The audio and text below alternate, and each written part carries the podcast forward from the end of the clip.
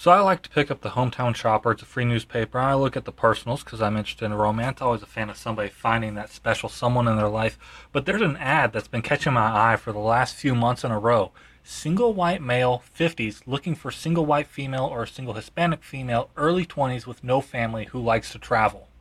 I'm all for somebody finding love. I'm also all for the FBI setting up a profile mm-hmm. on the 50 year old dude who wants to find a 20 something who doesn't have any connections to ask where she is when she goes on a trip with him.